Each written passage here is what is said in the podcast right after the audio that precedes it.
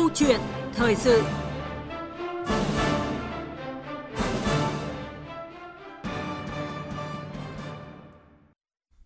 Thưa quý vị và các bạn, 1,6 tỷ đồng, 2,3 tỷ đồng là số tiền mà các cơ quan chức năng tỉnh Cà Mau và Bình Định đã áp dụng để xử phạt các tàu cá vi phạm Nghị định 42, vi phạm hành chính trong lĩnh vực thủy sản. Đây được xem là giải pháp góp phần giải quyết những khuyến nghị của Ủy ban nghề cá Nghị viện châu Âu EC về chống khai thác bất hợp pháp, không báo cáo và không theo quy định, gọi tắt là IUU. Đồng thời cũng là biện pháp quan trọng giúp ngư dân tuân thủ và chấp hành nghiêm túc các quy định trong luật thủy sản năm 2017.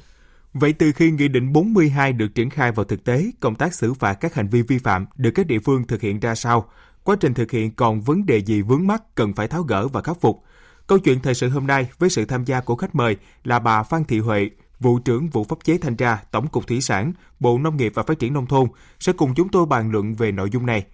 Và do bà Phan Thị Huệ đang có chuyến công tác ngoài Hà Nội nên chúng tôi sẽ kết nối điện thoại trao đổi về khách mời hôm nay. Vâng và quý vị à, thính giả quan tâm đến nội dung này có thể gọi điện thoại tới số 0243 934 9483 và 0243 934 1040. Còn bây giờ xin nhường lời cho biên tập viên Minh Khánh bắt đầu cuộc trao đổi. Vâng, à, xin được cảm ơn biên tập viên Bùi Chuyên và cảm ơn bà Phan Thị Huệ, vụ trưởng vụ pháp chế thanh tra Tổng cục Thủy sản Bộ Nông nghiệp và Phát triển nông thôn đã tham gia câu chuyện thời sự của chúng tôi ngày hôm nay. Vâng, à, xin à, kính chào biên tập viên, xin kính chào quý thính giả đang nghe Đài Tiếng nói Việt Nam. À, thưa bà, mức xử phạt theo Nghị định số 42 thì đã được nâng lên rất là cao, tới cả tỷ đồng đối với các cái chủ tàu vi phạm hoặc là có hành vi môi giới đưa tàu cá và ngư dân Việt Nam đi khai thác thủy sản trái phép tại vùng biển nước ngoài. À, tính đến thời điểm này thì chúng ta đã xử phạt được bao nhiêu trường hợp rồi ạ? À, kể từ khi Nghị định số 42 à, được ban hành và có hiệu lực thi hành thì đến thời điểm này thì qua thống kê từ báo cáo của các à, địa phương thì chúng tôi à, thống kê được là đến thời điểm này là có 22 tàu là đã bị uh, xử phạt vi phạm đối với hành vi là vi phạm vùng biển nước ngoài và với cái số tiền xử phạt rất cao theo Nghị định số 42. Bà có thể cho biết cụ thể là mức phạt cao nhất đã được áp dụng đối với các cái chủ tàu mà có hành vi vi phạm hiện nay là bao nhiêu ạ? À, hiện nay thì à, một số tỉnh đã tiến hành là xử phạt đối với cái tàu vi phạm vi phạm vùng biển nước ngoài là 900 triệu đồng. À, theo thống kê thì từ đầu năm 2020 đến ngày 31 tháng 8 vừa qua, cả nước đã xảy ra 57 vụ trên 92 tàu bị nước ngoài bắt giữ xử lý. Và so với cùng kỳ năm 2019 thì đã giảm 53 vụ trên 89 tàu. Như vậy có thể thấy là uh, số chủ tàu bị xử lý thì vẫn còn ít hơn rất là nhiều so với con số vi phạm trên thực tế. Nguyên nhân là vì sao ạ thưa bà? Ờ, đúng theo như thống kê thì thấy rằng là cái số uh, xử phạt vi phạm hành chính so với số lượng thực tế vi phạm thì nó cũng uh, vẫn còn uh, hạn chế thì ở đây nó cũng có rất nhiều nguyên nhân. Thì nguyên nhân đầu tiên chúng ta có thể thấy rằng là đối với các cái chủ tàu mà bị nước ngoài à, bắt giữ thì hiện nay thì có những chủ tàu thì đồng thời là thuyền trưởng. Thì do nước ngoài bắt giữ thì cũng chưa về được Việt Nam. Đấy thì à, chính vì vậy mà các cơ quan chức năng thì cũng rất là khó khăn trong công tác là điều tra uh, xác minh để mà thu thập các cái uh, chứng cứ để củng cố cái hành vi để xử lý vi phạm hành chính. Thứ hai nữa thì uh, cái việc mà tàu cá vi phạm vùng biển nước ngoài thì các cơ quan có thẩm quyền Việt Nam cũng rất khó khăn trong vấn đề là chúng ta phải uh, xác minh các cái tin liên quan đến uh, uh, tọa độ vi phạm cũng như là các cái uh, hồ sơ mà liên quan đến nước ngoài đã bắt giữ để chúng ta có thể là uh, xác định đúng là cái hành vi là khai thác ờ, uh, IUU tại vùng biển nước ngoài để tiến hành vi phạm hành chính. Và bên cạnh đó thì cũng có những nguyên nhân là chúng ta cũng đã cố gắng để làm việc với um, uh, chủ tàu. Thế tuy nhiên thì chủ tàu cũng còn cho rằng là cái việc mà bị nước ngoài bắt giữ thì uh, cũng có thể là uh, do là trong cái quá trình mà đi khai thác ở trên biển thì ờ, ừ, có một số các trường hợp thì là do là ờ, lực lượng nước ngoài là sang vùng biển Việt Nam và ờ, đưa cái tàu cá của Việt Nam sang cái vùng biển nước ngoài và thực hiện bắt giữ thì đây cũng chính là những cái khó khăn mà chúng ta cần phải xác minh, chính xác những cái thông tin này để tiến hành lập hồ sơ và xử lý vi phạm theo quy định. Dạ vâng, trong cuộc họp ban chỉ đạo IUU vừa qua thì đại diện Bộ Công an cũng đã nêu một thực tế, đó là đã điều tra phát hiện 8 nhóm đối tượng nghi vấn đưa tàu và ngư dân đi khai thác trái phép ở vùng biển nước ngoài. Tuy nhiên thì công tác xử lý vi phạm hiện vẫn còn gặp ờ, rất là nhiều vướng mắc, dẫn đến là chưa có vụ việc nào bị khởi tố để gian đe. Vướng mắc này liệu là có một cái nguyên nhân từ việc thiếu sự phối hợp chặt chẽ giữa cơ quan có trách nhiệm với ờ, chính quyền các địa phương ờ, trong việc xác định vi phạm hay không ạ thưa bà? Vâng, thì theo chúng ta được biết ý, là đối với cái việc mà xử lý đối với các cái um, nhóm đối tượng nghi vấn là tổ chức môi giới đưa tàu cá đi vi phạm ừ, khai thác trái phép ở vùng biển nước ngoài thì hiện nay thì sẽ phải bị xử lý theo bộ luật hình sự. Thế thì đối với các cái vụ việc mà để mà đưa ra xử lý theo bộ luật hình sự thì chúng ta cũng sẽ phải tiến hành các cái trình tự thủ tục từ điều tra uh, rồi tiến hành các cái thủ tục mà tố tụng nó cũng rất là phức tạp và mất rất nhiều thời gian và đảm bảo cái tính uh, chính xác ở đây thì tôi cũng thấy rằng là uh, cũng không phải là do nguyên nhân là do cái việc mà thiếu sự phối hợp chặt chẽ giữa các cái cơ quan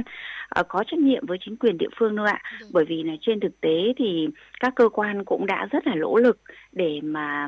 uh, đi nắm thông tin cũng như là đi ờ, xác minh và nắm tình hình để biết được là có những cái nhóm đối tượng nào đang được nghi vấn là họ có tham gia vào những cái đường dây mà đưa tàu cá ờ, đi ờ, khai thác trái phép ở vùng biển nước ngoài thì ở đây chúng ta phải thấy rằng là để mà khởi tố được một vụ án thì cũng phải uh, có đầy đủ các cái bằng chứng chứng cứ và chúng ta cũng cần phải thực hiện theo đúng các cái quy định của bộ luật tố tụng hình sự. Vì vậy mà trong cái thời gian vừa rồi mặc dù là chúng ta đã có những cái nghi vấn và đã có một số các cái phát hiện à, về đầu mối rồi là một số nhóm đối tượng. Thế tuy nhiên cần phải xác minh rất là rõ ràng và có đầy đủ bằng chứng chứng cứ thì chúng ta mới có thể là uh, khởi tố những cái vụ án như này. Thì tôi thấy rằng đấy là cái nguyên nhân chính để mà dẫn đến là trong thời gian vừa rồi mặc dù chúng ta cũng đã có phát hiện và cũng đã có thực hiện điều tra tuy nhiên thì cũng chưa đưa ra cái vụ án nào để khởi tố được trên thực tế. Thực tế trong cái quá trình mà đi kiểm tra cũng như là xử phạt các hành vi vi phạm thì ngoài những vướng mắc khó khăn vừa nêu, có những cái vấn đề gì mà bà còn cảm thấy băn khoăn trong cái quá trình xử phạt các cái hành vi vi phạm? trong thời gian vừa rồi thì cái việc mà chúng ta uh, thu thập các cái bằng chứng chứng cứ ở trên biển ấy thì cũng rất là khó khăn bởi vì là có những cái tàu của chúng ta là khi mà uh, bị nước ngoài bắt giữ ấy, thì các cái thiết bị giám sát hành trình này thì cũng đã bị tắt Đấy, chính vì vậy mà cái việc mà chúng ta xác định thực chất là à, có đúng cái tàu cá này bị vi phạm mà vùng biển nước ngoài ở chính xác những cái tọa độ hoặc là có những cái à, bằng chứng chứng cứ mà từ nước ngoài gửi về thì nó cũng đang rất là khó. Vì vậy mà chủ yếu là các cái cơ quan chức năng sẽ phải thực hiện là trên cơ sở cái thông báo của từ phía nước ngoài rồi các cái lực lượng khác thì chúng ta phải đấu tranh với cả chủ tàu. Đấy thì uh, cái việc mà đấu tranh với chủ tàu thì cũng có gặp rất nhiều khó khăn như tôi đã nói đấy là trong cái quá trình mà đấu tranh với chủ tàu thì chủ tàu cũng có đưa ra những cái tình huống là uh, chúng ta thì đang khai thác ở cái vùng biển trồng lấn hoặc là uh, khi mà chúng ta uh, có um, phát hiện ra cái việc mà chúng ta đã bị uh, vượt quá ranh giới do chúng ta theo đàn cá như này như kia thì chúng ta chưa kịp quay trở lại thì đã bị uh, lực lượng của nước ngoài là bắt giữ và đưa về bên đó. Thì cái việc mà để xác minh đầy đủ những cái bằng chứng chứng cứ này thì để mà uh, xử lý vi phạm hành chính theo quy định thì nó cũng đang rất là khó khăn. Thì theo cá nhân tôi thì tôi thấy rằng là để mà chúng ta uh, củng cố được những cái hồ sơ để xác định rõ những cái hành vi vi phạm này thì trong thời gian tới thì cũng phải cần rất nhiều các cái cơ quan hữu quan đặc biệt ở đây là các cái cơ quan liên quan đến vấn đề ngoại giao. Đấy chúng ta có thể liên hệ với các cái nước bạn để nước bạn có thể là cung cấp những cái hồ sơ giấy tờ những cái bằng chứng thuyết phục để khi mà cơ quan có thẩm quyền của Việt Nam làm việc với chủ tàu này chúng ta đưa ra những cái bằng chứng đó để mà chúng ta có thể tiến hành xử lý vi phạm hành chính. Bên cạnh đó thì cũng có những cái trường hợp là do cái ờ, sự việc mà xử lý của nước ngoài ấy, ờ, bị uh, tàu cá bị bắt giữ ở nước ngoài thì cái quá trình điều tra xử lý của nước ngoài cũng kéo rất là dài. Chính vì vậy mà uh, soi theo cái quy định về xử lý vi phạm hành chính của Việt Nam thì nó lại bị quá mất cái thời hiệu để xử lý. Thì cái việc mà chúng ta tiếp tục để đưa những cái vụ việc này ra xử lý thì nó cũng gặp những cái khó khăn. Vì vậy chúng ta cần phải đẩy nhanh cái quá trình điều tra uh, xác minh để mà củng cố các cái hồ sơ bằng chứng chứng cứ vi phạm để chúng ta tiến hành xử lý phạm hành chính theo quy định. À, vâng, hiện nay thì mức xử phạt theo Nghị định 42 được xem là tương đối cao và là mức xử phạt đủ sức gian đe đối với các cái chủ tàu vi phạm hoặc là cố tình vi phạm. À, tuy nhiên có một thực tế là tôi cũng băn khoăn là mức xử phạt nặng như vậy thì liệu là có khả thi hay không khi mà ngư dân chúng ta thì còn rất là nhiều khó khăn. Họ có đảm bảo được đúng cái thời gian nộp phạt theo quy định hay không ạ? À, bà suy nghĩ gì về vấn đề này thưa bà? À, vâng, thì ờ, trong quá trình xây dựng uh, nghị định xử phạt vi phạm hành chính thì uh, cơ quan uh, chủ quản chủ trì xây dựng cái nghị định này thì cũng đã rất cân nhắc. Thế tuy nhiên thì trong cái quá trình xây dựng nghị định thì đối với những cái nội dung này là Việt Nam cũng đã phải tham vấn ý kiến của Ủy ban châu Âu và với cái tinh thần là Ủy ban châu Âu họ cũng cho rằng là với cái mức phạt của Việt Nam như vậy thì so với các nước trong khu vực thì cũng chưa phải là cao. Và như vậy thì ở với phía châu Âu thì họ còn muốn là chúng ta còn phải nâng lên mức phạt nữa để đảm bảo cái tính gian đe. Thế tuy nhiên với cơ quan có thẩm quyền Việt Nam thì cũng thấy rằng là đối với cái thu nhập của ờ, ngư dân cũng như thu nhập ờ, của uh, tổ chức cá nhân của Việt Nam thì với mức phạt như vậy thì đã đảm bảo cái tính răn đe. Và có những cái trường hợp mà khi mà chủ tàu bị uh, xử phạt vi phạm hành chính thì gần như là cũng khó mà có thể là khôi phục lại được cái hoạt động sản xuất kinh doanh này. Bởi vì với cái con tàu mà đã phải vay vốn trước khi mà đóng cái tàu này và đi khai thác mà khi mà chúng ta đã bị ở nước ngoài bắt giữ tức là bị tịch thu cả cái con tàu này rồi. Và một số các cái như là thuyền trưởng thuyền viên thì cũng đã bị chịu hình thức xử phạt tù. Đấy khi về Việt Nam thì chúng ta lại tiến hành xử lý vi phạm hành chính uh, với cái số tiền cao như vậy. Đấy lên đến uh, 900 triệu đồng đối với cá nhân là ở cái mức phạt hiện nay mà các địa phương đang phạt. Và đối với tổ chức thì còn phải nhân đôi cái mức phạt đấy nữa. Và nếu mà uh, chủ tàu mà tiếp tục có những cái uh, mà chống đối hay là có những cái mà không chấp hành thì có thể là chúng ta sẽ phải áp dụng tình tiết tăng nặng là có thể áp cái mức mà trần cao nhất là mức phạt một tỷ. Thì như vậy là cũng rất là khó khăn trong cái quá trình mà họ chấp hành cái uh, quyết định mà xử phạt vi phạm chính. Thế tuy nhiên thì hiện nay các cơ quan chức năng thì vẫn rất là cố gắng để mà quyết tâm thực thi các cái quy định này. Chúng ta thực hiện đúng cách quy định của pháp luật khi chúng ta ban hành cái quyết định giờ xử lý phạm hành chính. Và trong cái thời hạn đó nếu mà người người dân mà vẫn chống đối không nộp này thì chúng ta tiếp tục có những cái nhắc nhở có những cái thông báo và thực hiện các cái quyết định về việc là cưỡng chế để người dân bắt buộc phải thực thi cái quyết định xử phạt vi phạm hành chính này. Vâng, qua số điện thoại là 0243 934 1040 thì chúng tôi cũng đã nhận được à, một câu hỏi à, của một ngư dân ở Bà Rịa Vũng Tàu. À, ngư dân có nêu về một bất cập đó là quá trình sản xuất trên biển hiện nay tại vùng biển trồng lấn thì việc xác định như thế nào là vi phạm là vô tình hay là cố ý thì hiện cũng đang là vấn đề khó cho cả ngư dân lẫn cơ quan chức năng khi mà à, thực thực hiện cái việc xác minh và xử phạt. À, bà nghĩ sao về cái um, vấn đề mà ngư dân đặt ra thưa bà? À vâng, thì à, đúng là đây cũng là một cái vấn đề rất là lớn mà các cơ quan quản lý nhà nước là trong thời gian vừa rồi cũng đã phải nghiên cứu phải cân nhắc rất là nhiều. Vì là hiện nay thì chúng ta cũng có một số các cái vùng biển mà vẫn còn trồng trồng lấn với một số các cái quốc gia khác. Thì ở đây thì đối với cái um, uh, việc mà đưa ra cái đường ranh giới mà khai thác ở trên biển ở trong cái thiết bị giám sát hành trình là cũng đã có cái vẽ đường ranh giới này. Thì chúng tôi cũng rất là mong là đối với ngư dân ấy là khi đi khai thác thì chúng ta lưu ý đến cái cái đường ranh giới này. Để mà khi mà đến gần cái khu vực đấy là cái khu vực mà cơ quan quản lý nhà nước cũng đã khuyến cáo là chúng ta không nên đến sát những cái đường ranh giới như vậy để tránh những cái trường hợp mà rủi ro xảy ra là bị ờ, các cái lực lượng uh, uh, chức năng của các cái nước khác đến để họ có thể bắt giữ hoặc là lôi cái tàu của mình sang bên uh, vùng biển bên họ để mà tiến hành xử lý. Và ở đây thì uh, như tôi đã nói ở ban đầu ấy là khi mà những cái trường hợp này xảy ra thì hiện nay là các cái cơ quan chức năng ấy cũng đã rất là cân nhắc trong cái quá trình mà xác minh để mà thực hiện xử phạt vi phạm hành chính. Và hiện nay thì tất cả những cái mà vụ việc mà ừ, vi phạm mà được coi là vi phạm ở cái vùng biển trồng lấn ấy thì các cơ quan quản lý cũng đang uh, uh, xác minh điều tra. Và nếu mà xác định rõ là đây là ở cái vùng biển trồng lấn hay là có những cái mà uh, tình tiết để khẳng định đây không phải là cái cố ý của ngư dân thì hiện nay thì các cơ quan chức năng cũng đã khép lại hồ sơ uh, không thực hiện xử phạt vi phạm hành chính đối với những trường hợp này mà sẽ khuyến cáo người dân để trong trường hợp nếu mà người dân uh, bị một hai lần mà chúng ta vẫn ở vào những cái trường hợp như thế mà chúng ta vẫn cứ tiếp tục đưa tàu đến những cái vùng biển đó thì cũng sẽ phải cân nhắc để có những cái biện pháp mà để chúng ta giảm tải cái tình trạng này trên thực tế. À, vâng, thêm một câu hỏi nữa đó là một số thuyền trưởng thì hiện nay do trình độ học vấn không cao nên là việc ghi chép cũng như là nộp nhật ký khai thác thủy sản cũng chưa được thực hiện theo đúng quy định. À, với các cái trường hợp này thì chúng ta sẽ có những cái phương án giải quyết như thế nào thưa bạn? À, vâng, thì ờ, trong thời gian vừa rồi thì các cơ quan quản lý cũng đã uh, cân nhắc, cũng đã nghiên cứu để mà có những cái giải pháp mà chúng ta khắc phục được với cái việc là ngư dân hiện nay thì cái trình độ của chúng ta rất là hạn chế.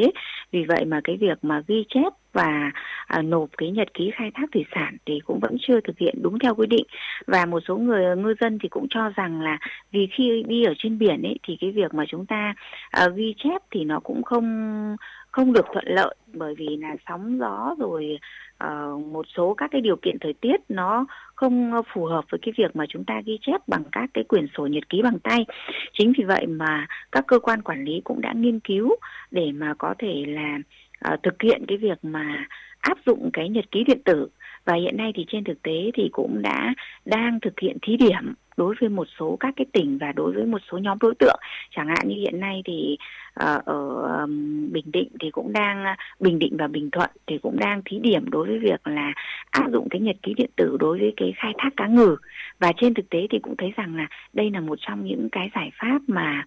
uh, chúng ta có thể mà giúp cho người dân khi mà thực hiện mà ghi chép nhật ký khai thác nó thuận lợi hơn cũng như cái việc mà truy xuất nguồn gốc ấy nó cũng đảm bảo hơn và đảm bảo cái tính khả thi hơn trên thực tế.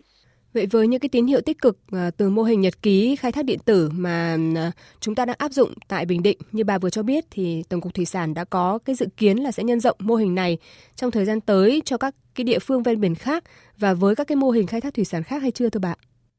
Hiện nay thì đúng là cái à, hoạt động mà sử dụng cái nhật ký điện tử ấy, thì chúng ta đang thực hiện là thí điểm đấy và đang trong cái quá trình triển khai. Thì sau khi mà kết thúc cái chương trình mà thí điểm đấy sẽ có những cái đánh giá để mà cơ quan quản lý nhà nước cả địa phương cả trung ương và cả ngư dân nữa đánh giá thực tiễn cái hiệu quả của cái việc này. Nếu mà uh, chúng ta thấy rằng là cái việc mà áp dụng cái nhật ký điện tử này nó thuận lợi cả với cái kiểm soát những cái đối tượng khác nữa ngoài cá ngừ thì lúc đấy thì cơ quan quản lý nhà nước cũng sẽ có những cái hướng để mà chúng ta tiếp tục nhân rộng cái mô hình này tại những cái tỉnh khác hoặc tại những cái đối tượng khác nữa. Vì theo như tôi đánh giá thì cái việc mà áp dụng nhật ký điện tử ấy, thì cũng cần phải tập huấn cái nghiệp vụ cho người dân là sử dụng cái nhật ký điện tử này như thế nào. Mặc dù nó thuận lợi là trong cái nhật ký điện tử thì cũng đã đưa ra tất cả những cái trường thông tin chẳng hạn cái con cá nào thì cũng có đã có hình của cái con cá đấy. Và những cái tọa độ đấy thì người dân chỉ cần nhấn vào những cái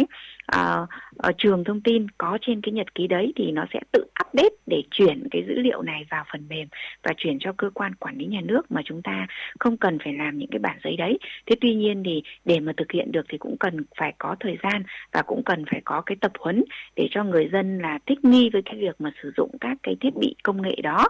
và cái việc mà có nhân rộng ờ, đối với cả các cái tỉnh khác cũng như đối tượng khác hay không thì chúng ta cũng phải cần thông qua khi mà chúng ta kết thúc cái thực hiện thí điểm để có cái đánh giá chính xác về cái việc này. Vâng, Ngoài việc tăng cường hoạt động ờ, tuần tra kiểm tra thì việc ờ, kiểm soát chặt chẽ tại các cảng cá bến cá trước khi tàu xuất bến và cập bến thì cũng là một trong những cái giải pháp để chúng ta có thể hạn chế được những vấn đề nảy sinh trong quá trình tàu cá hoạt động trên biển. À, tuy nhiên, theo nhận xét từ cơ quan chuyên môn thì công tác này tại một số địa phương hiện nay còn ờ, nhiều bất cập. Ban quản lý các cảng cá hoạt động chưa đầy đủ, hồ sơ theo dõi các tàu ờ, ra khơi thì còn nhiều lỗ hổng. À, theo bà, chúng ta sẽ cần phải có những cái phương án giải quyết những bất cập này như thế nào? thì về cơ bản thì chúng tôi cũng thấy rằng là cái việc mà thực hiện theo cái quy định tại thông tư số 21 về việc là kiểm soát tàu ra vào cảng cũng như kiểm soát sản lượng lên bến của các cái cảng cá thì là cơ bản là à, cũng đã thực hiện theo đúng cái quy định. Đấy tuy nhiên thì trên thực tế thì cũng còn nhiều cái nguyên nhân. Chẳng hạn như một số cảng cá thì do cái nguồn nhân lực thì cũng đang rất là hạn chế. Tàu của chúng ta thì uh, lại cập cảng vào những cái giờ mà Uh, ví dụ như là à, vào một hai giờ sáng hoặc 3 giờ sáng. Chính vì vậy mà cái việc mà chúng ta bố trí người để mà thực hiện kiểm tra kiểm soát thì nó vẫn chưa đảm bảo theo yêu cầu. Hoặc là có những trường hợp thì có quá nhiều tàu cùng vào một lúc Đấy, chính vì vậy mà cái việc mà bố trí người để kiểm soát cái sản lượng lên bến cũng như mà uh, theo dõi cái uh, kiểm tra cái hồ sơ của tàu cập cảng cũng như cái tàu xuất bến thì chúng ta cũng vẫn còn một số những cái hạn chế cần phải khắc phục. Thế tuy nhiên thì uh, qua cái kiểm tra thì chúng tôi thấy rằng là qua các đợt kiểm tra thì cái việc mà thực hiện các cái hoạt động này cũng đã có những cái tiến bộ và chúng ta cũng đang đi đúng hướng và thực hiện đúng các cái quy định tại các cái văn bản mà chúng ta mới ban hành trong thời gian vừa rồi. Và tôi cũng hy vọng là nếu mà trong thời gian tới mà có cái sự ờ, hỗ trợ từ ngư dân từ cái việc là chúng ta phải thông báo trước khi vào cảng trước một giờ để mà cơ quan quản lý nhà cơ quan uh, Ừ, ban quản lý cảng cá có thể bố trí người để ra kiểm soát đối với cái sản lượng lên bến, cũng như tổ thanh tra kiểm tra kiểm soát tại các cảng, bố trí người để mà kiểm soát tàu cập cảng theo đúng quy định. Thì nó sẽ đảm bảo hơn, cũng như là bố trí để cho tàu cập cảng nó đảm bảo là chúng ta có đủ cái không gian thì đây cũng là một trong những cái mà uh, hiệu quả nếu mà chúng ta có cái sự phối hợp tốt giữa người dân với cơ quan uh, quản lý nhà nước các cơ quan kiểm tra kiểm soát tại cảng. Và ở đây thì cũng cần phải có cái sự phối hợp cả những cái đối tượng có liên quan. Chẳng hạn như là cái đối tượng là lậu vựa khi mà mua các cái nguồn hải sản từ các cái tàu cá này cập vào cảng nếu mà chúng ta cũng có cái sự phối hợp giữa các cái cơ sở lậu vựa này với ban quản lý cảng cá để chúng ta có nhiều các cái số liệu để mà chúng ta đối chiếu của uh, các cái số liệu đó để mà đưa ra một cái uh, hồ sơ đạt chuẩn thì khi mà Ủy ban châu Âu sang kiểm tra thì tôi cũng hy vọng là các cái hồ sơ này sẽ đáp ứng được yêu cầu của EC. Vâng, à, cảm ơn bà Phan Thị Huệ về cuộc trao đổi. À, thưa quý vị, để ngăn chặn tình trạng tàu cá vi phạm vùng biển nước ngoài thì chính phủ đã ban hành nghị định số 42 quy định xử phạt vi phạm hành chính trong lĩnh vực thủy sản, có hiệu lực từ ngày 5 tháng 7 năm 2019. Việc áp dụng quy định xử phạt với các hành vi vi phạm nghiêm trọng khai thác bất hợp pháp, không khai báo và không theo quy định được xem là một trong những giải pháp quyết liệt nhằm lập lại trật tự hoạt động của tàu cá trên biển, hướng đến một ngành khai thác thủy sản đảm bảo minh bạch, bền vững, đáp ứng yêu cầu hội nhập quốc tế. Quan trọng nhất, đây là cơ sở để Ủy ban châu Âu EC sớm gỡ thẻ vàng cho sản phẩm thủy sản khai thác trên biển của Việt Nam. Một lần nữa thì trân trọng cảm ơn bà Phan Thị Huệ, vụ trưởng vụ pháp chế thanh tra Tổng cục Thủy sản đã tham gia câu chuyện thời sự của chúng tôi ngày hôm nay và cảm ơn quý vị và các bạn đã quan tâm lắng nghe.